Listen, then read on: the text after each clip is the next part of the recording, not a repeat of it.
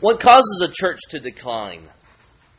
What causes a church to decline? In regards to number, during the middle of the, the 20th century, churches in some of, major, uh, some of America's major cities, they went through serious decline as people started moving out of the city and then into the suburbs.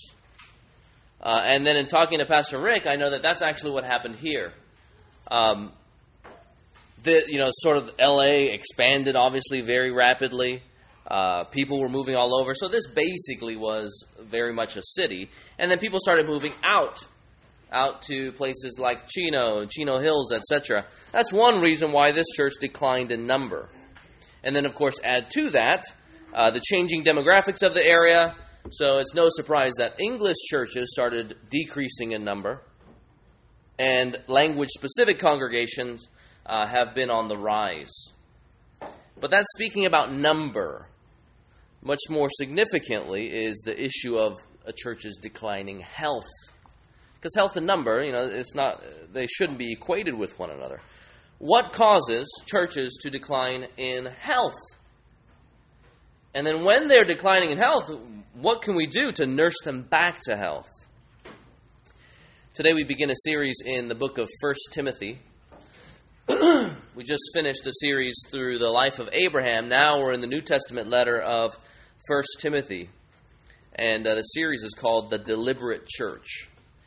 In this letter of 1 Timothy, the Apostle Paul writes to a young man named Timothy, and he charges him recover the health of the church. That's his charge in the letter of 1 Timothy.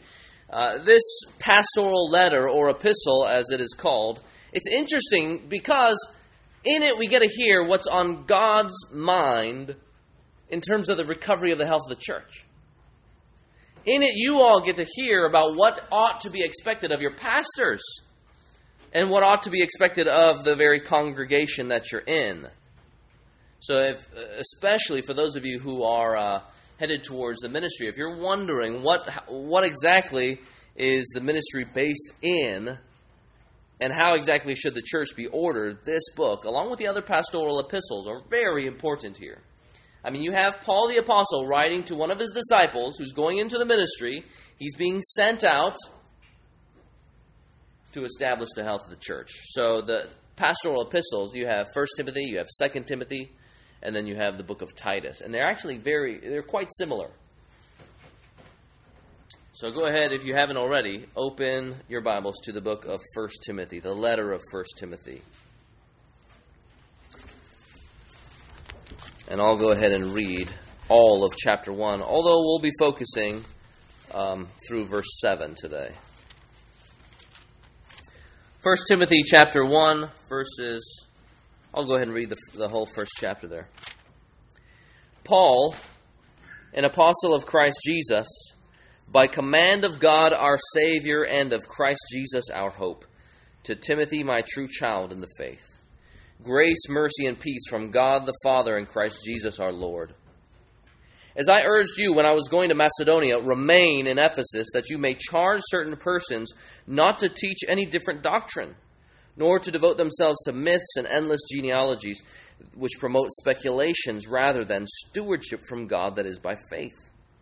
The aim of our charge is love that issues from a pure heart and a good conscience and a sincere faith Certain persons, by swerving from these, have wandered away into vain discussion, desiring to be teachers of the law without understanding either what they are saying or the things which they make confident assertions.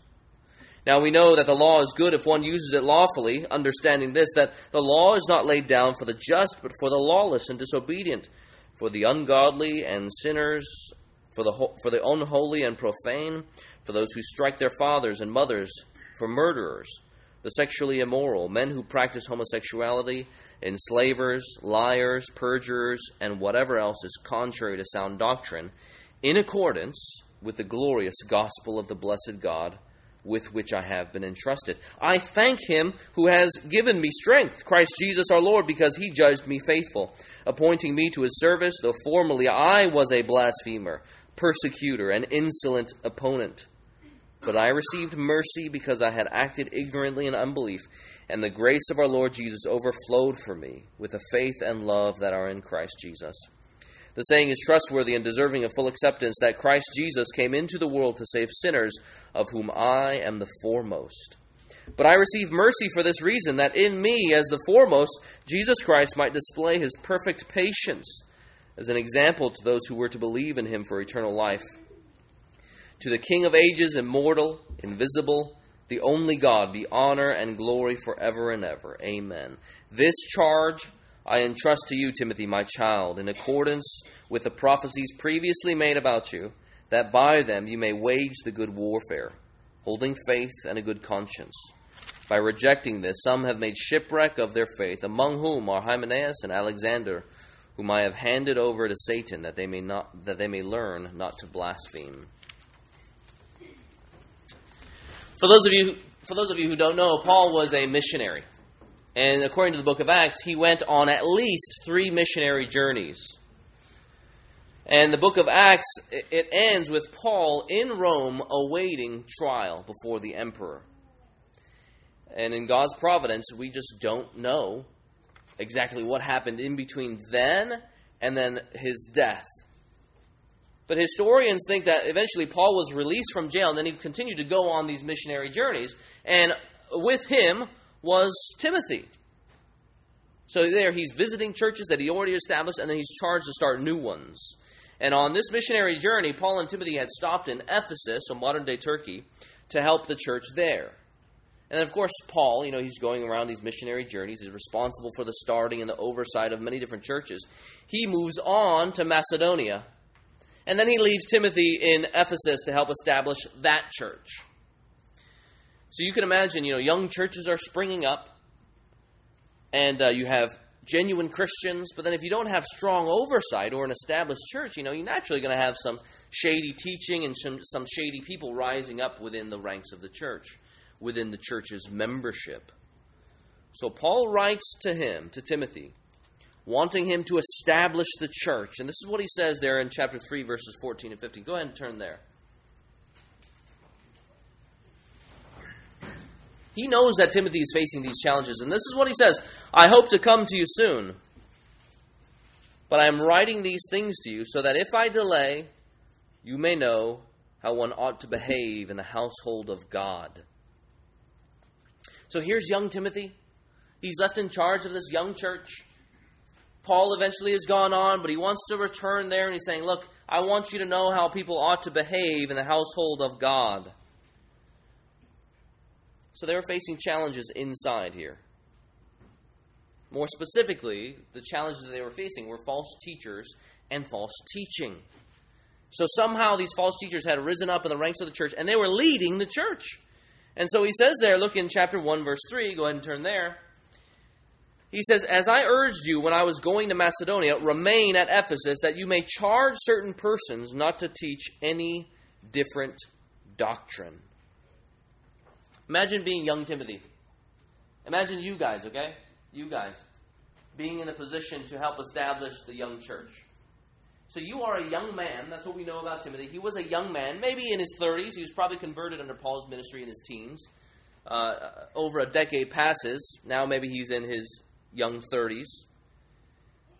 We know that also in terms of personality that he was also a bit timid. So in 2, 2 Timothy 1, Paul encourages him.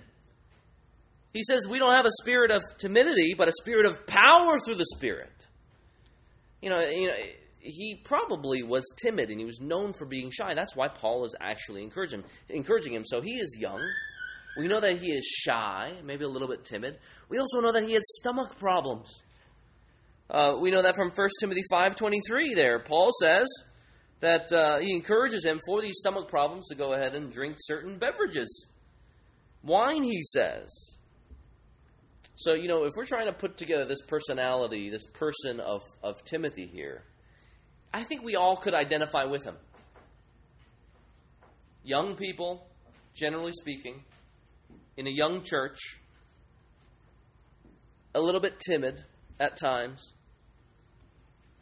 and he has these physical ailments, probably increasing to his increasing his timidity. But yet Paul charges him of all people, remain and charged people not to teach false doctrine or different doctrine. So, what were these people teaching? What were these people teaching here? The subject matter is pretty clear there in chapter 1, um, verse 4. I'll just start from 3. As I urged you when I was going to Macedonia, remain at Ephesus, that you may charge certain persons not to teach any different doctrine, nor to devote themselves to myths and endless genealogies, which promote speculations rather than stewardship from God that is by faith. so here we got myths and then we got genealogies. But frankly, we don't really know too much about the details of what these were. Um, but given that Paul says to these people in verse 7 that they wanted to, to be law teachers, most likely these genealogies and myths just had to do with the background of Judaism or the people. So maybe they were embellished stories about uh, the Old Testament. Whatever they were, to Paul, he seems tired of them. They're endless genealogies. Endless genealogies, and they're promoting speculation. But they're teaching, in their teaching, they're also making up rules. You know, for some reason, uh, even Christians, we want to latch on to certain things that we ought to do in order to maybe, perhaps, earn good standing with God. And in chapter 4, verse 3, there, it seems that these false teachers are saying, don't get married and abstain from certain foods. Go ahead and turn there to chapter 4, verse 3. These folks are, in verse 3, they're forbidding marriage and require abstinence from foods that God created to be received with thanksgiving by those who believe and know the truth. For everything created by God is good, and nothing is to be rejected if it is received with thanksgiving. For it is made holy by the word of God and with prayer. They're sanctified because the people of God are using them. So, okay, anytime you got someone making up and creating commands and enforcing others to comply, you are not in a good position. Marriage and food, according to Paul, they were created by God, clearly things to be received with thanksgiving, it says. Um, but they earn for themselves a reputation, and it is not good, these false teachers here. We're just trying to get an understanding of who these people were. Um, because it's those people that Timothy is supposed to charge them not to teach. I mean, in First Timothy, they are described as unproductive, puffed up with conceit, foolish, not understanding what they're talking about, or their bold assertions. Um, me and Jeremy, we spent some time at this church, and uh, there was uh, we were reviewing basically the whole entire day's worth of activities, and um, the, the, pastoral staff was, and uh, there was a lawyer who was teaching a Sunday school class, and the lawyer he was a very good lawyer, trained to never admit something that he doesn't know. Because you know the, the, the, case falls apart if you admit something you don't know. But what this person was doing is he was sort of making up things on the fly maybe using some things that he had heard in the past and just sort of saying it very confidently here. Um, now there he didn't have foolish intentions but these false teachers here they have foolish intentions they are bold about their assertions but yet they know nothing about what they're talking about that's what paul clearly says they know nothing they're ignorant, they're foolish, but yet in the church, for some reason, they're coming out with bold assertions here. So they are not good. They want to be law teachers, but for some reason, their hearts are hardened towards God. Can you imagine that? Wanting to be a law teacher, a Bible teacher, but having your heart being hardened towards God. That's what they were, but it seems like they were using the words of God to sort of fuel their own carnal desires, maybe to be teaching, or even just to think very wisely about certain things, maybe historical things. But yet they're not qualified at all. It's a lesson for us, isn't it? That just because someone comes out and says that I believe the Bible and I want to teach it, you shouldn't believe them. Because they can be using the very words of God to fuel their own carnal desires there. It seems like here they're using Old Testament stories or even uh, historical tellings and myths about the stories, and they're using that. So, at best, okay, at best, they're letting peripheral things, peripheral things, drive their teaching message. So they want to focus on the peripheral things at the expense of what is center, namely the gospel of Jesus Christ. That's why Paul tells them, Paul tells Timothy to rebuke them, charge them not to teach false doctrine. What is center is the gospel of Jesus Christ. And if you just go on and read all of Paul's different letters, you know very clearly what the center is for him. That God created man to be in a relationship with him, to worship him and to glorify him, to exalt his name above all things, to experience all of his blessings in the garden and in this world that we live in, but yet we rebelled against him wanting very much like these false teachers, wanting to live our own ways and teach our own things and to draw our own boundaries, so we pursued a life of sin apart from God. We started drawing our own doctrine, redefining things according to how we wanted to live, and we therefore earned for ourselves just condemnation and hell. That's rebellion against the king. But God, in His grace and mercy, saves him. So you look in, in chapter 1 of 1 Timothy there. Verse 15 Jesus came into the world to save sinners. That's why Christ came into it. He was outside of it, God the Son, but he came into it. He took on flesh. And why did he take on flesh? It was in order to save those who had rebelled against him, the very ones who put him to death. And then, therefore, everyone who repents and believes in this Jesus, repents of their sins, and turns and believes on him, will in fact be saved. That is what's center there in the message of Paul. And we're going to see that a little bit later on. But here, these false teachers, the peripheral things, at best peripheral things, are creeping in and taking over the land that should be designated for the center. You know that we're not above this, letting the peripheral things become center? We might not be enticed by myths and endless genealogies, but we have a temptation towards these very same things losing the center and putting the peripheral things into it. You know where I see people um, making this compromise here? One example is in style of worship.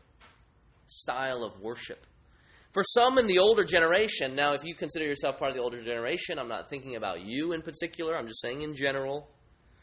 Some of the older generation, you know, if they see that we're using drums they say, oh, you know, drums are from the devil. Soon Kiss and ACDC are going to be leading our worship up here, and then soon enough we're gone. No longer a Christian church. Now, for some of us, the younger generation, we might respond and say, What's with these stiff hymns? What's with this organ music? You guys know that uh, um, there was a time when this church had this music box and you punch in the number of the hymn, and out comes this organ music on level 10. Um, you know, it, Yeah, you didn't. Yeah, so naturally you go to, to this box. Yeah, which is totally fine. Now, the gut instinct, the gut reaction for someone off the streets is to come in and say, What is with this music box old organ music? Surely this is not worship. How can you worship to this style? And then what happens is style of music determines whether or not someone stays at a church or not. If the style of music is made the test of fellowship or the thing that bonds fellowship, then you have just showed us what is at your center. If one cares more about the church's style of music than your elderly brothers and sisters at the church, you have already lost the center. So folks come in off the street and they hear this blaring organ music, and, and they're saying, How can you worship with this style as opposed to all of the redeemed people, even if there are eight of them? That really shows what you value, doesn't it? You're, you're, you're focused on style or an instrument as opposed to the fact that all of these dead hearts and mouths have been unstopped by the grace of God. That's what's thinking amazing, isn't it? And so that leads other people, I think, and the mature folks, for the mature folks when they're keeping the gospel center, while acknowledging that style is not unimportant, they say, dude, you give me African drum beats, I'll sing anything you want to. You give me the organ that people have been using for hundreds of years, I'll, I'll sing that too. You give me Gregorian chant as long as the doctrine is faithful and biblical, and I'm going to stink and rejoice in that. And that's what I pray that we as a church would do as we keep the gospel as center, even though style is an important thing It should never be pushed towards the center. You know where else I see this? Where the center sort of gets uh, taken over? It's by confusing the gospel with the implications of the gospel. Confusing the gospel with the implications of the gospel. So Jesus Christ dies on the cross for sin, where we deserve to. He bears our wrath and the sin that we committed, so that we would be freed. But part of that, that's the gospel, the implication of that. When, when the gospel is working in our lives, we therefore want to do good to the people around us, right? That's a good thing. So you can think about all the different ways in which we want to be good, and th- then people can potentially start confusing the implications with the gospel itself. And it might look like this okay, First Baptist Church having a program where we reach out to the poor is equally as important, equally as important as First Baptist's responsibility for preaching the gospel. That would be a confusion of the gospel and the implications of the gospel. There, the implications are elevated to center, which means the center, therefore, is diluted. So pick any ministry, okay? And there are so many good things to get involved with, so many things that I want you guys to get involved with, so many things that I want to get involved with, doing good for our community. Okay, we could get involved at the Crisis Pregnancy Center. We could fight homelessness, which for Hacienda Heights, as far as I understand, is actually right across the street. That's sort of the hub of Hacienda Heights' homeless community. We could fight drug trafficking and the sex slave trade. That's certainly a need here. We could help children and their families through partnering with the Department of Children and Family Services. We could seek to reach out to the socioeconomically disadvantaged by reaching out to the students at local schools. We could reach out to the Kiwanis Club and just do good to the neighborhood. We could go door to door to, uh, to do evangelism. We could plant churches. We could start theological education. We could minister to orphans. The list could just go on and on and on. And believe me, brothers and sisters, I want you guys to get involved in those things. That's why I'm talking to the Department of Ch- Children and Family Services. That's why we were going over to uh, the local high school to figure out what's going on there and try and establish relationship. That's why I'm trying to get a meeting with the, with um, uh, the Department of Probation that's why I'm actually trying to get involved with the Kiwanis Club. But those, those things are not the gospel. And those things are not the, the, the very thing that Jesus Christ has charged his church to do. But we confuse the implications of the gospel with the gospel of self, even unintentionally, and eventually the gospel is lost. Eventually the gospel is lost. Uh, now, just to be clear here, the implications are very clear. If there is poor here in the church, if we actually understand the gospel, we ought to be taking care of the poor. But the message we herald is not we should take care of the poor, it is the gospel of Jesus Christ. And I'm praying that the gospel be worked into our hearts so that all of us, 50 people here, that we then would go on and fulfill the implications of the gospel. But if you dilute the center, eventually the center is lost. D.A. Carson writes the first generation embraces the gospel, the second assumes the gospel, and the third loses the gospel. What he means is this. Uh, oftentimes, churches, they'll be preaching the gospel, and the first generation, they hear it and they believe it. They repent of their sins and they believe in Jesus Christ. The second generation, they sort of rise up and they say, Yeah, we understand that, but why aren't we talking about preaching the implications of the gospel? And so the second generation there, they hold on to the implications, and that's what they herald. Implications preach to the poor. Uh, the, the message of the good news is freedom for the poor. Here, we're not talking about poor in spirit only, we're talking about mainly the poor financially. Or, you know, sex trafficking, we are against it. That's what we preach. And then they assume the gospel. Implications are heralded, the gospel, the center, is assumed. Now, if you're a child growing up underneath the second generation where the gospel is always assumed and never clarified, implications are always preached, what do you then begin to understand and hear to be of primary importance? It isn't what's heralded. That is the gospel. Or I should say, it is what is heralded, which are the implications. Then that becomes the essence of Christianity not the gospel because it's assumed. That's what he, that's what he means when he says the first generation embraces the gospel, the second assumes the gospel, and the third loses the gospel. Soon enough, the gospel is entirely lost, and that church where once it was evangelical, the people there, if they don't know the gospel, they are on a steady road to hell, and they don't even realize it. C.S. Lewis wrote The safest road to hell is the gradual one, the gentle slope, soft underfoot, without sudden turnings, without milestones, without signposts. Eventually, it's just lost. For this church, Paul knew the trajectory that it would go on. They had the Old Testament, but yet they were teaching very different things. He knew that eventually the core, the center thing, would be lost. So in 1 Timothy 1, verse 4, he says that here, this church is, they're, they're promoting, the, the teachers are promoting speculations rather than the stewardship of God, speculations and controversies. And he chides these false teachers because they are useless. They are unprofitable. You see what Paul is getting at here? He wants the teaching to be profitable. He wants it to be useful. But these folks are promoting speculations. I mean, you get the sense that people are engaging with their hearts and their minds about stuff, maybe even stuff that's loosely based in the Bible, but they're doing it in their own little corner all by themselves, not building up the body. No wonder they're said to be full of conceit, because all they care about is what they are thinking about. That's the decline in health here. False teachers teaching false things, leading the Christians astray. So, what was young Timothy to do? What was young Timothy to do? Another way to ask the question is what brings the church back to health? What brings the church back to health?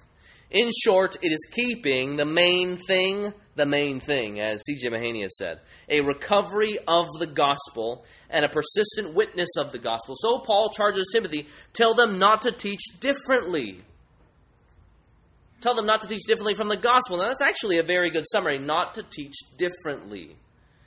Um, they're not to teach what they had received from the Apostle Paul. So go ahead and look there in verse 1 of chapter 1. Paul says, the Apostle of Christ Jesus by the command of God. He is an apostle that as Christ Jesus himself had revealed himself to him. He was therefore charged to establish, to, to lay the foundation of the church.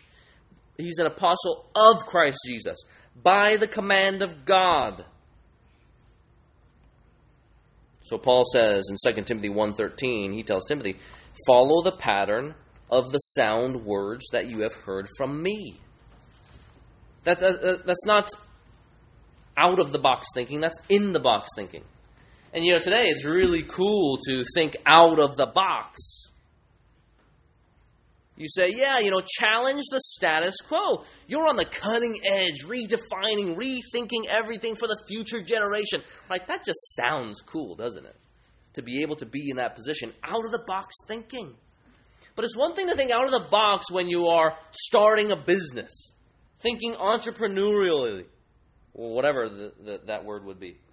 Um, trying to be resourceful, trying to solve a problem. You want to think out of the box.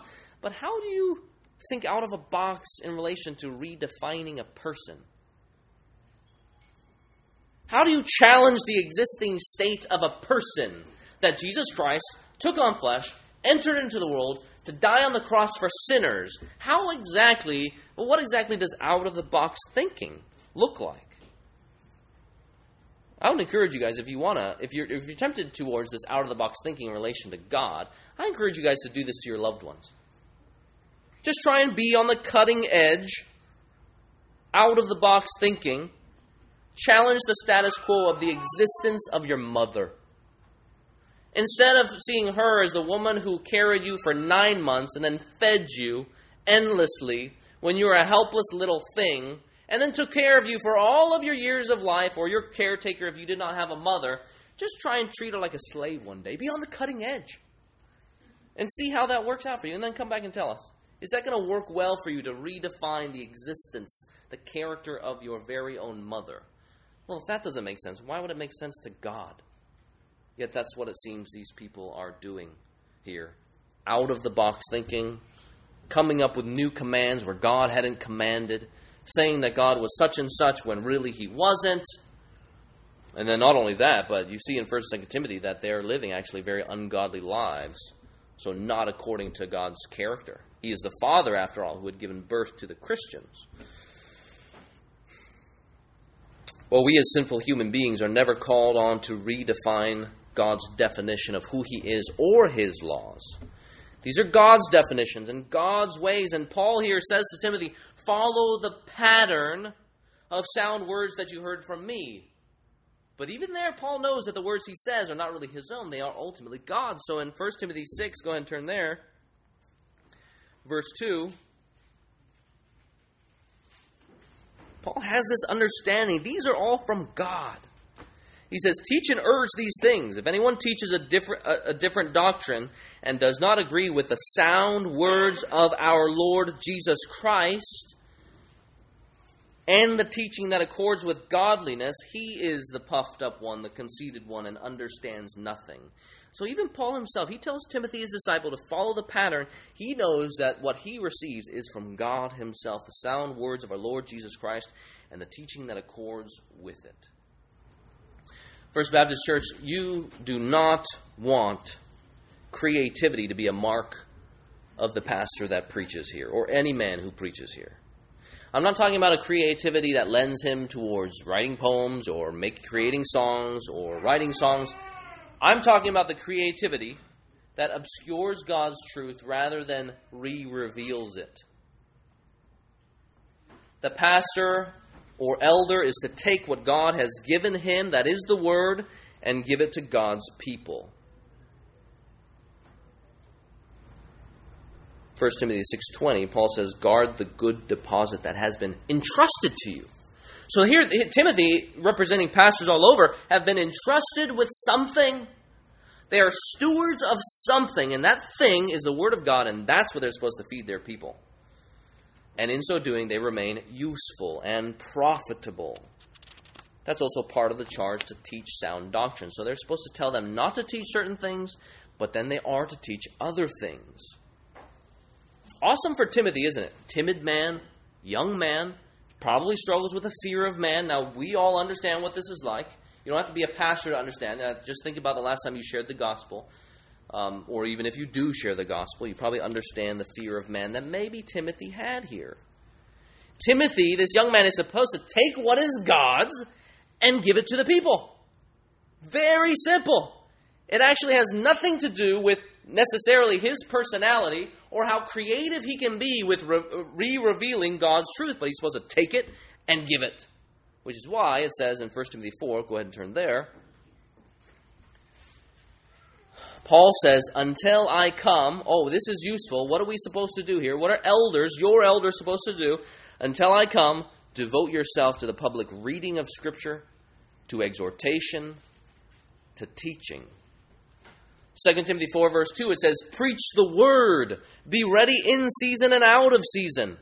These are, after all, the very words, as 2 Timothy 3.16 says, are God breathed those words are profitable for teaching, for reproof, for correction, for training in righteousness. So, here in light of Timothy, young, frail Timothy, he's supposed to hold on to God's word, and it's that that gives him power. It reminds me of uh, Isaiah 55. Go ahead and turn there, basically in the middle of your Bible. Isaiah 55. Here, if you guys are struggling to, to know what exactly we should be trusting in? Should we be trusting in the creativity of men? Here we're just driven right back to the Word of God. It's this that is efficient. 55 verse 10 it says for as the rain and the snow come down from heaven just imagine just, as the rain and the snow comes down from heaven and do not return there, but water the earth, making it bring forth and sprout, giving seed to the sower and the bread to the eater. So there you have like this, this image of this life cycle here. The water comes down from the from heaven onto the earth and it causes things to sprout. It actually bears fruit. It helps bring life, give life. Other people benefit from it. And so God says, So shall my word be that goes out from my mouth. God who is in the heavens, He rains down His words upon us. And it too is to bear this fruit. It shall not return to me empty, but it shall accomplish that which I purpose, and shall succeed in the thing for which I sent it. You hear, you hear how that all, all of that is guaranteed. Fruitfulness will come if Timothy is to take what God has given him and give it to the people. Forget these endless myths and genealogies. We have God's word that affects new life and brings new life here.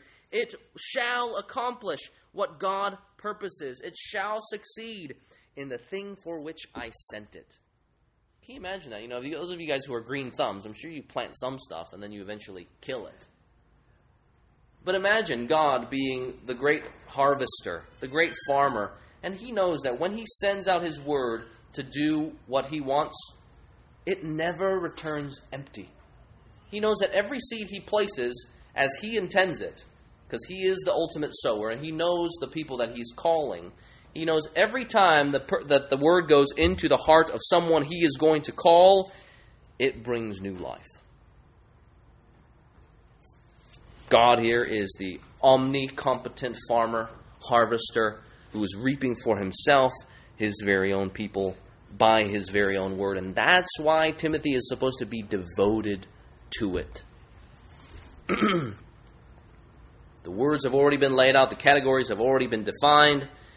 And here his greatest need is to commit himself to it. That's why it says in chapter 1 of 1 Timothy, go back, and turn there.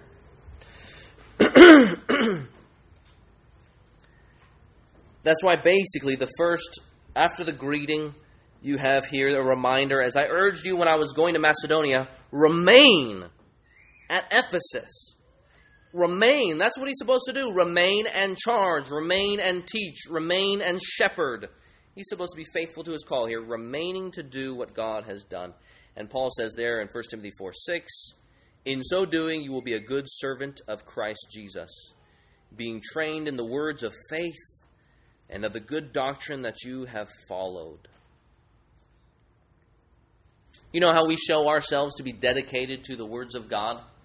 We have a call to worship in the beginning, in the service I'm talking about. You know, we have a call to worship there. That's not there simply because we feel like doing it. It's there because we believe that God's Word is the thing that creates. In the beginning, there was God, and the stuff around us was created because God spoke it into existence. And so, in the beginning of worship, we have a call to worship. We hear the words of our Maker and Creator, and we listen and we respond. It starts with the Word of God. And so, in, in the songs that we sing, we hope that they would be scripturally based songs filled with good gospel content like the new song that we sung today. We have a scripture reading, whether it be one verse or whether it be many verses, reminding us of what God has told us, called of us, and desires of us, or reminded of who He is. and then, of course, we are committed to expositional preaching, where we're taking books of the Bible and simply unfolding their meaning to the church congregation. That's my responsibility. Unfolding the Word of God for God's people. And I have to say that in my time here, I have been very encouraged. I find the church to be quite attentive. So, oftentimes in the back, people will come up to me with various questions about what I'm talking about here. Even during the week, I have received emails from some of you guys asking a question about what I'm talking about here. That's excellent. As you hear what I say, you compare it to what you find in Scripture, and then you're actually seeking more understanding or even clarification. Some of you guys will even send me devotionals that you've read during the week. Really encouraging because it tells me that you guys are trying to be attentive to the words of God as opposed to the words of man. So let me encourage you guys to continue in that and be listening for the gospel. It's that that brings health, and it's that that keeps health. So to repeat the charge there, he says it is to guard the gospel by rebuking and teaching.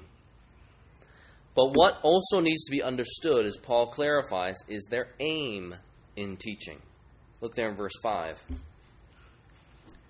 He says, The aim of our charge is love that issues from a pure heart and a good conscience and a sincere faith. Now, some of us who love principles and doctrine this here speaks to us. Some of you guys love being precise over things, which God calls us to be precise and to know doctrine. But here you see that what is ultimate is not doctrinal precision. He doesn't say, I want you to charge them to not to teach anything differently because this, because I want you guys to be doctrinally precise, although that is the case. Here he says, very clearly for us all, he says, the aim of our charge, this is the goal of why we rebuke and why we teach, even when people might get angry at us. The charge of our love, or to, uh, the aim of our charge is love that stems from a pure heart, a good conscience, a sincere faith. It isn't hunting down false teachers as if what is greatest is doctrine without love. They're supposed to teach doctrine, they're supposed to protect it, to guard it because of love. Now, to some people, this makes no sense. Tell people they can't teach something, that's not loving. Certainly, love allows, doesn't it? Love always allows, but actually, love does not always allow. What would it mean to love God only to allow false teachers to pervert his revelation? Let's say you have a, a, your loved one. Would you appreciate it if someone else started treating them like a slave? Does love allow that? Or would love drive you to actually protect this person, their reputation, their being, their character, their ways, their revelation, their acts. Love for God leads not to a twisting of God's truth, but the preservation of it amongst people here in the world. And there's a domino effect here, right?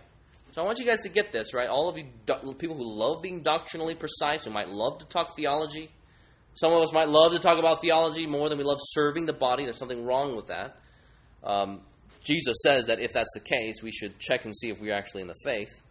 Um, there's a domino effect here. The, the last domino that we read is you charge them not to teach differently, and you, and you teach right.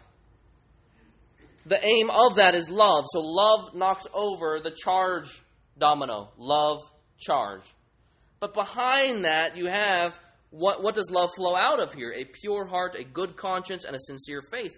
So, and all of those terms, interestingly enough, are all about how one stands before God, one's relationship before God. It's almost like one's relationship before God then births love, which then births the protection and guarding of pure doctrine. It's relationship with God, your standing of God, that then births love, that then causes one to protect doctrine here.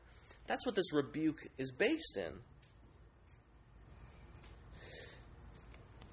So if Timothy knew that he possessed these things before God, that is, a pure heart, a cleansed and forgiven heart before God, if he knew that he had a good conscience, that is, he knew what was right and wrong, and he was justified, declared righteous, he was forgiven of his sins, had the righteousness of Jesus, and then he had a sincere faith, a genuine faith in Jesus, the real Jesus.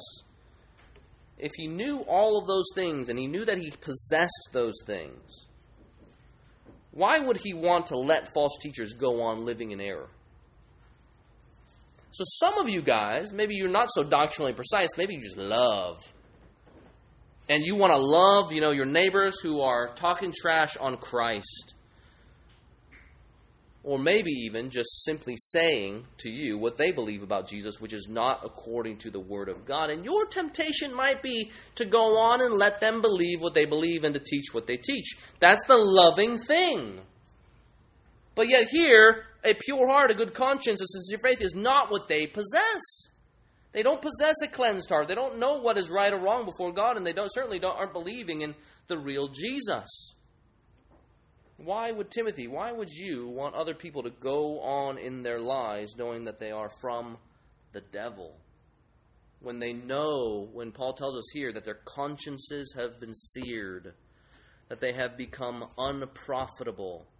And there in the verse in chapter 1, look there in verse 6 certain persons, by swerving from these, the, the, these are a pure heart, good conscience, sincere faith. By swerving from these, they wander away into vain discussions. It's like they're talking to themselves about the things that they want to talk about, but they're missing their relationship with God. A leader who desires to please man will flatter people and tell them what their itching ears want to hear, but the man of God will tell them what God desires of them, even when they know it's going to make things uncomfortable. Even when they know that they're going to want to hear God's will. But don't get me wrong here. We're not supposed to just simply blast them with pure doctrine. We're supposed to be speaking things in love and in patience. And with the goal of salvation there. The goal isn't pure doctrine, the goal is salvation. That's clearly what we're called to do here. And, and we see that Paul says, do everything with patience, bearing with them, that you might save yourself and your hearers. You know what must have helped Timothy in this position here? In carrying out this charge? It's having a congregation that expected these very things of their pastor. Paul speaks to the whole entire church at the end and the implication there is that the, Timothy would read this letter to the whole entire church. So the whole entire church now knows what should be on the forefront of Timothy's mind. And I think that helps the church or helps Timothy with the charge. When a conviction when a church holds a conviction that their church, that their pastor, their elders must fear God more than them, that is good. Think about it this way it's, it's a weird thing that I do. Sometimes I think about us all as different types of sheep um, with different personalities. I, I think that about myself. Imagine this imagine being a sheep, being taken care of by a shepherd who had sheepophobia. Just play that out in your mind for a little bit. What would it be like to be a sheep being taken care of by a shepherd who has sheepophobia? That is not a good thing imagine, you know, eventually it might be fun. You know, a bunch of sheep go and play games with a shepherd and they scare him and he runs away. But over time, imagine what a task and a burden it would be when your shepherd, who's supposed to lead you and feed you, cannot do it because he's always too scared about hurting your feelings. He never wants to get his hands dirty. I mean, at the end of the day, you're going to say to your shepherd, just shear me already. Do something, do anything, something that's going to help me instead of catering to my every whim and desires that come and go just like the wind. In the valleys of death, you wonder if our shepherd is really going to tell us where the good stuff is, even when we aren't aware that we're in the valley of death. When, the, when we run out of grass, is our shepherd really going to tell us where the good grass is? Or is he just going to let us die here? Or will he be paralyzed, wondering if our feelings are going to be hurt, and he won't tell us to escape the wolves? That would be a shepherd who, instead of keeping his sheep from destruction, leads his sheep into destruction. So, church, would I be a responsible shepherd if all I cared about was your temporal happiness? if all I ever lived for was to serve your every whim and desire and craving? I think the answer is pretty clear no. I would be very irresponsible. Think about it for yourself. Would you be a responsible friend, a responsible parent, a responsible spouse if all you ever cared for and lived for was the temporal happiness of your loved one? No, you would be the greatest enabler of all. Sure, your, ch- your child might find it fun in the beginning. He's getting all the candy he wants. But I can assure you, when he's laying on his deathbed because he cannot breathe, because he's obese or something like that, because you're not drawing clear boundaries for him, directing him in the way to go, limiting his television watching, limiting his iPad playing, you'll come to realize that that person with the authority would have done something different. You might be popular for a season, as they have people have their satisfactions met. But soon enough you show yourself to be what you are, a slave to other people and not to God. For the pastor, love to God will lead to the preservation of God's truths amongst God's people. Saying no to the peripheral things, even though they might be important, and even though we want to take initiatives to fulfill it, let's say the implications of the gospel. But when we preserve the gospel, those implications and the peripheral things will actually be better taken care of. If the greatest thing we highlight is our drums, then all of us will say, man, that's a stinking awesome drum set. But when we highlight the gospel and say, for the sake of the church and the building up of the body and the, and the glorification of Jesus Christ and his blood shed on behalf of sinners, we therefore understand style secondarily, then we're really preserving the gospel. Love for God, love for His Word will lead to the preservation of God's truth amongst God's people. And a proper love for man will want to see those people, even false teachers, come to love God and His truth. That's what he says there in 1 Timothy 4.16. Go ahead and turn over to there.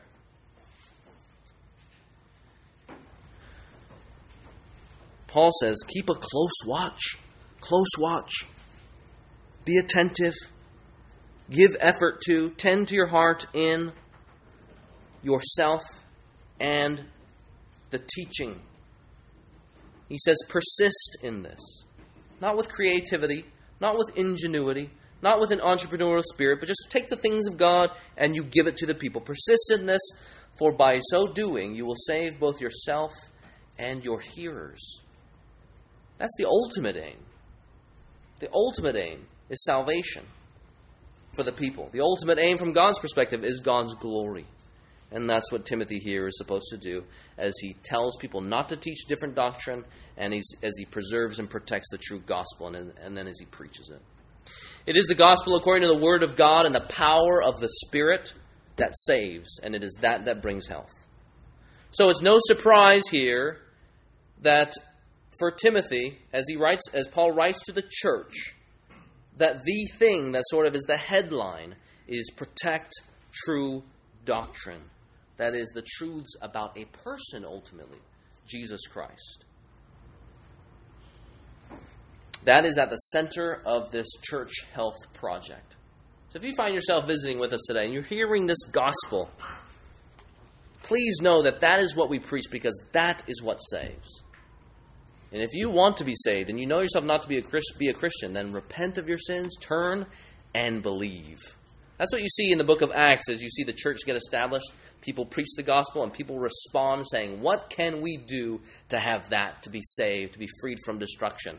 Repent and be saved. It's the gospel here that gives birth. And so we as a church want to be grounded in the gospel. Like a seed that becomes a tree, this tree is planted in healthy soil, it's grounded in the gospel. So it's my intention here that the gospel will be preached every single Sunday from every passage of the text. But then also, we are not to only be grounded in it, we're supposed to be growing in it. So, unfortunately, some people think that the gospel is only for new believers or people entering into Christianity, and then you sort of move on with it. But it's not. It's something that affects all of our lives as we continue to grow and become healthy in it. It's not something that you move away from, but something that you press deeper into. And then, of course, not only are we to be grounded and growing in the gospel, we are sent with the gospel because it is that that saves. Let's go ahead and pray, and then we'll celebrate the Lord's Supper, remembering here we have a visible sign of the spiritual realities that is the gospel. Well, we'll go ahead and pray, give thanks for what Jesus Christ has done on the cross on behalf of sinners, and remember this gospel by celebrating the Lord's Supper. Our Father in heaven, we thank you, Lord, for revealing yourself to us by speaking your words of truth. And we therefore take it, and we pray, Lord, that First Baptist would be about giving it. Keep me and keep whatever other pastors might come in the future from being creative with doctrine. But Lord, we pray that we would just be faithful with dispensing what you have given us. We know, Lord, that it is the gospel that gives us life, and the gospel that saves, and the gospel that sanctifies. So we pray, Lord, that we would be zealous in guarding it and preaching it, and in everything we would do this, these things in love, seeking that we seeking your glory and seeking the salvation of others. In your name we pray. Amen.